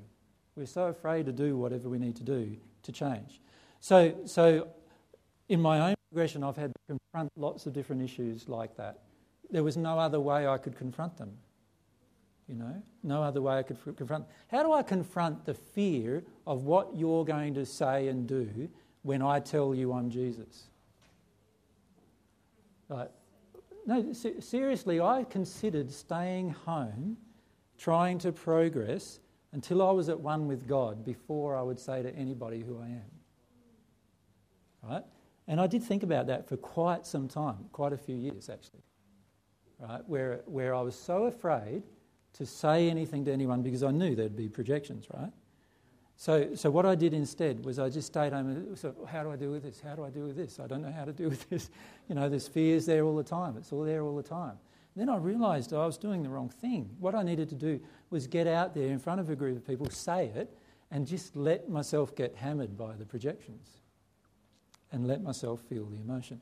Now, one of the places I did that first was at Florida, and I, there was a group of uh, about 100 or so people in the audience, and I was talking about the divine truth with them. You know, the, I was doing the introduction to the universe, the secrets of the universe type introduction that many of you have seen. And, uh, and the first time, the fir- one of the first, what I used to do uh, before, I, wouldn't say who I was at all, the entire discussion, right? But sooner or later, every single time, somebody would say, How do you know this is true? Guaranteed. Like, and so, because I'm the group and I want to stay in, in honesty and integrity and keep my connection with God, I would then have to say, you know, oh, well, actually, I've experienced it all. And they say, well, how come that is the case? And, I, and then who were you then in the first? Like, it was a convoluted series of questions. Andrew's been there where, where, where you know, someone had to ask me a whole chain of questions before I would actually admit to them that I'm actually Jesus. Does that make sense? And why did all that happen? Because I was totally avoiding and I was living in the fear of it rather than living in, the desire, in my desire. My desire was to teach, be upfront. Right? So when I'm up front, half the audience leaves sometimes, but that's okay. The other half might stay and listen. So what happened at one time in Florida is I get a group of people, half of them are New Age people, and the other half go to a Christian church. so imagine, imagine this uh, as an audience. So, um, so I say who I am, and like instantly, 30 people stand up, project rage at me, and walk out the door. And I'm going, well, you know, that's pretty, like, mm, what do I say now? Like, and then the other 60 or 70 basically just hammered me with all the reasons why they believed that couldn't be true. Right? So I had to work through. I had to work through all this judgment, condescension, all these beliefs about Jesus that people have that are all obviously very inaccurate, and all of these other things that just hammered me, hammered me, hammered me through the presentation. Now I would never have dealt with the majority of those emotions without that event, but I had to create the event because I could have sat at home and somehow got to at one moment with God in 30 or 50 years' time, maybe before I died, you know, and then dealt with the issue. Well, obviously, I would have dealt with it through that period, but it's almost impossible, isn't it? And it's not the fastest thing to do. The fastest thing to do is confront the emotion. So, how many of you ladies are actually scared of ever having a relationship with a man that's open and vulnerable? Yeah, where you're open and vulnerable. You're scared? Right. What you need to do is create one. Not a man. create the relationship where you are open and vulnerable. So, any man that's in your life right now, what you do is you start being open and vulnerable. Does that make sense? You don't, don't wait to make him. You don't. See, many of you are waiting for a man who's nice who will listen to it, who will listen to everything and who wants to hear you. Trust me, that's not going to make you open and vulnerable. All that's doing is pandering to your fear or your addiction of, of maintaining a fear, you see. So, what you need to do is, right, choose the man who you find the hardest to be emotionally open and vulnerable. and go and be emotionally and open and vulnerable to Him. If He's in your life, I mean, you know, there's a law of attraction going on, right? If He's in your life, be open and vulnerable to Him. And then let yourself own the emotion that goes on there. So see, when I passionately desire change, I will passionately desire confronting situations to open myself up more emotionally. Right? Can you see that? Yeah? And if I allow myself to work my way through the fears that I have by doing the desirous thing, by acting in desire, what will happen is my changes will be rapid, but also they'll be more joyous because, you know, I haven't had, had, haven't had to have the law of attraction pummel me for a year before I dealt with something. Right? I actually volunteered to deal with it, and now I have a sense of pride, a sense of ownership in that process. I'm volunteering to deal with this. This is good. I know I want to deal with this. I'm volunteering to deal with this. I am going to stay in my desire to deal with this. And because I put myself in the desire to deal with it, and I'm volunteering to deal with it, it feels a lot better already, doesn't it not? rather than getting hammered, hammered, hammered again, hammered again by law of attraction, going, oh, I hate this, I hate this emotion, I hate this, isn't this terrible? And we're raving on to ourselves and anybody who will listen how terrible my law of attraction is, and so forth. And in reality, of course, it's going to be pain and agony during that place because I'm totally in opposition to God's laws in that moment. Because God's laws are going to demand eventually change of me. Right? That's what they do. Can we go to Louise and then across to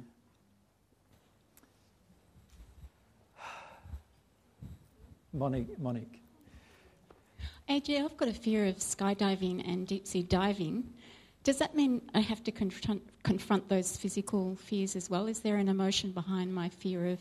There's always things? an emotion between, behind every fear. So, so my suggestion, if you're confronting the one of skydiving, um, my suggestion would be maybe uh, go to a place like uh, Queenstown in New Zealand where they have lots of people where you can do bungee jumping, right?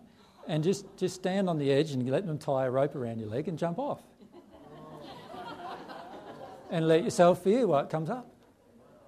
You're serious? Yeah, I'm serious. Doing isn't yeah. I mean bungee jumping is dangerous. I've understood. It's not as dangerous as skydiving, and a rope's attached to it, where there's only two chutes with it.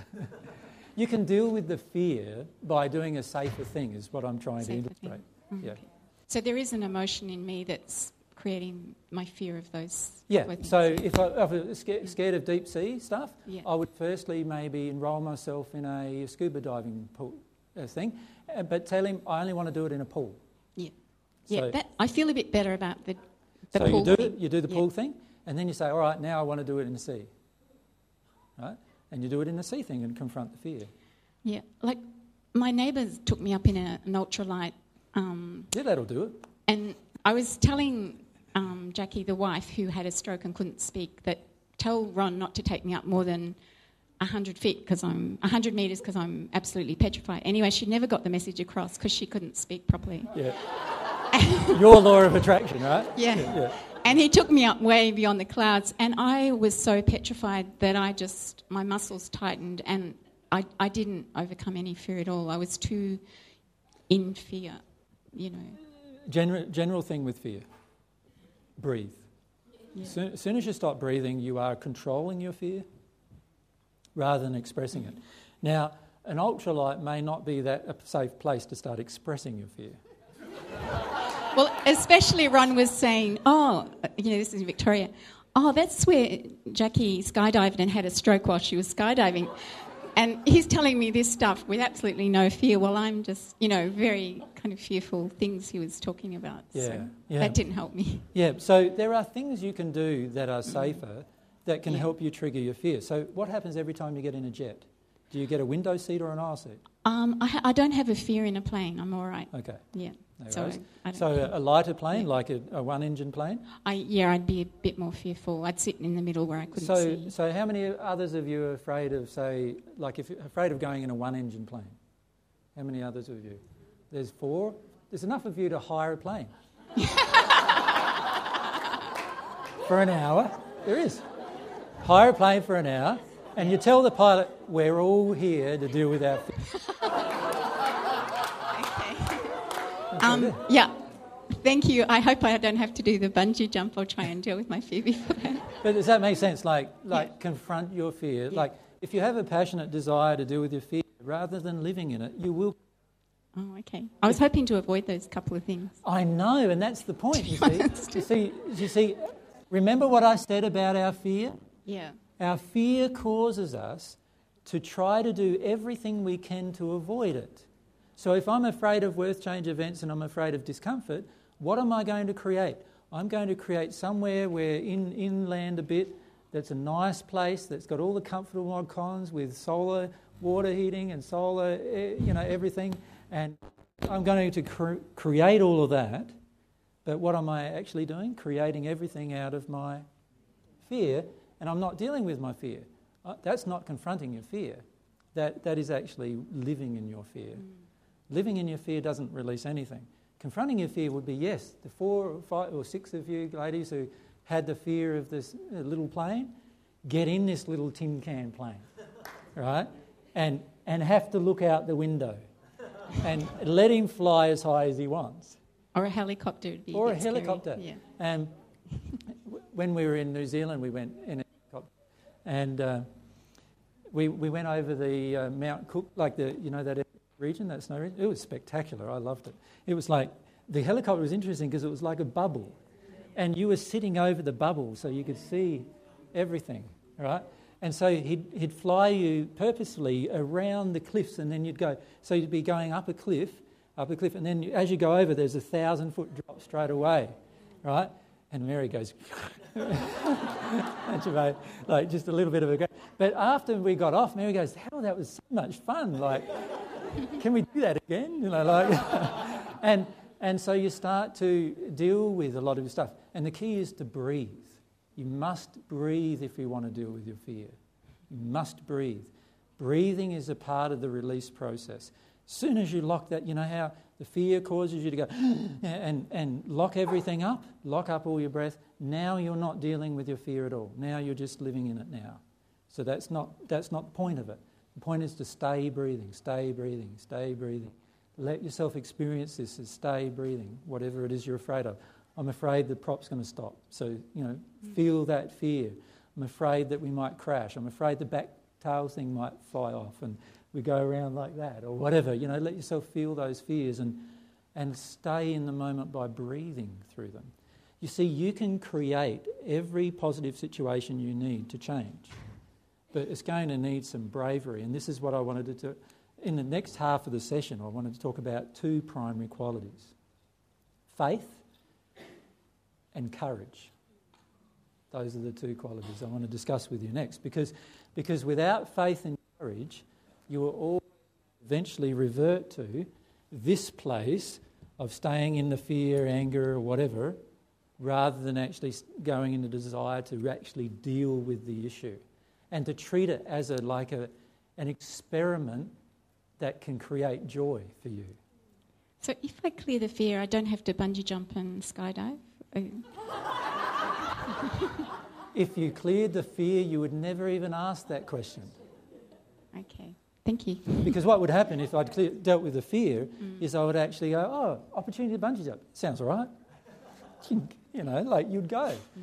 When we were in Queenstown, I wanted to go and, uh, and do some bungee jumping. And there's, there's another one you can do that's quite very safe, and that is there's these giant swings. Have you seen those? They're sort of like bungee jumping a bit, but you're attached to a harness onto a sort of like, I'll draw a bit for you. This is inside that helps you deal with some of these fears. It's like a great big rope like that with a swing attached, and they put you on a harness and they draw you up like that. And you, and you free fall, and then you go, and then you free fall, and then you go. So it's not something happens once, you know what I mean? And then you free fall, and then you go like, and then in the end you're left just hanging there, and then they wind you back up again, because the actual place where you get on is up here. Now, do you think after that you would have dealt with some fear of heights and fear of Definitely. And it's very safe. Okay, where do you do that? Well, uh, is there a place here at Surfers Paradise?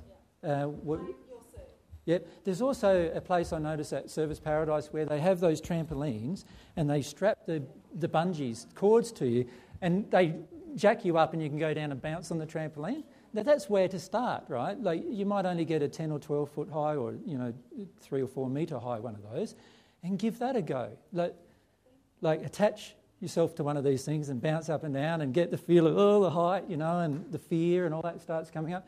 And, you know, you might graduate to this in the long run. But allow yourself to make positive steps. You see, most of the time, what we're doing is we're going, change, change, no, change. I don't want to change. I don't want to change. I'm too scared. I'm too scared to deal with this fear, right? I'm too scared to deal with the fear. I'm, I'm, af- I'm afraid of the fear itself, in reality. And the reality is, I'm not passionately desiring change in that moment. What I'm passionately desiring to do is keep my fear to myself. I want to nurse my fear. I want to love it. You know, make love to my fear. It's beautiful.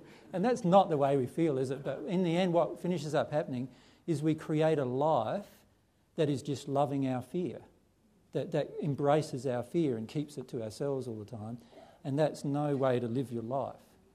Yeah, no way to live. So let yourself do things like that, challenging things. Many of them nowadays are quite safe, right?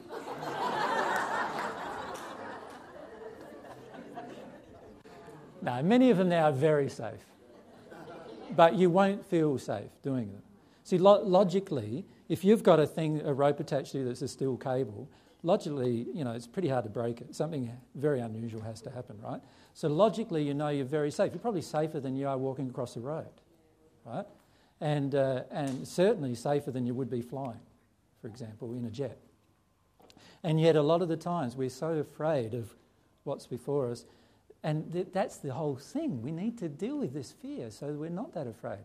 Like, how are you going to go when you start flying? I mean, like, like levitating.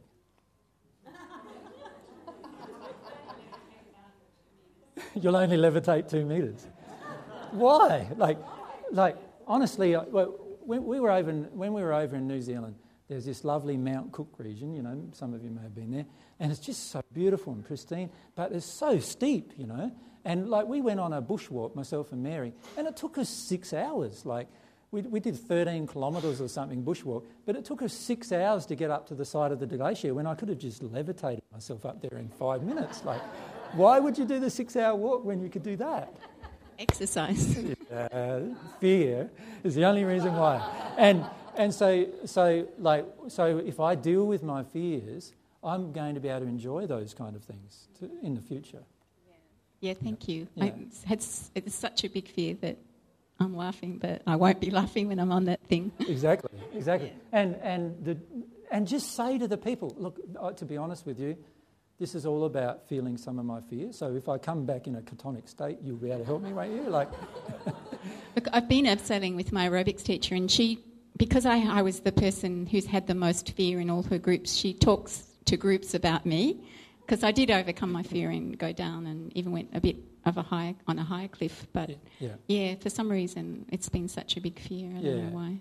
But it, and it's much harder dealing with your fear of heights and doing, say, rock climbing or something like that. And that's obviously a lot more dangerous than it is to do something that you're very that somebody can strap you back up in.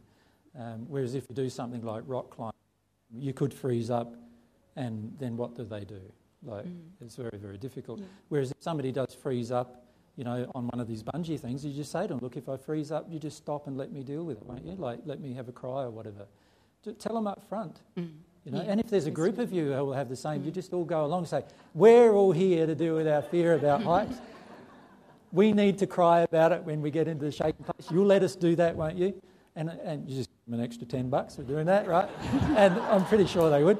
And if, if not, an extra 20 might do it. But um, yeah, the abseiling guy was good when I was crying as I was about to go over the cliff and clenching onto his arm and not letting go. He he was quite patient with me. Yeah, But and then I did go over the cliff. Yeah. And the key is then allow yourself to deal with the emotion of it like that, and let but breathe. Really let yourself breathe. Don't don't lock yourself up in the terrified state. Breathe, breathe your way through the state. Yeah. Now it's three o'clock, I think, isn't it? Um, can you remember your questions for later, if you can? What we'll do is we'll stop now, and when we come back, I'll answer a few more questions about things like that, And I know many of you have a few suggestions, so we'll take those. And then what we'll do is we'll deal with the two issues of courage and faith and how that affects you having a passionate, having a passionate desire to, to grow.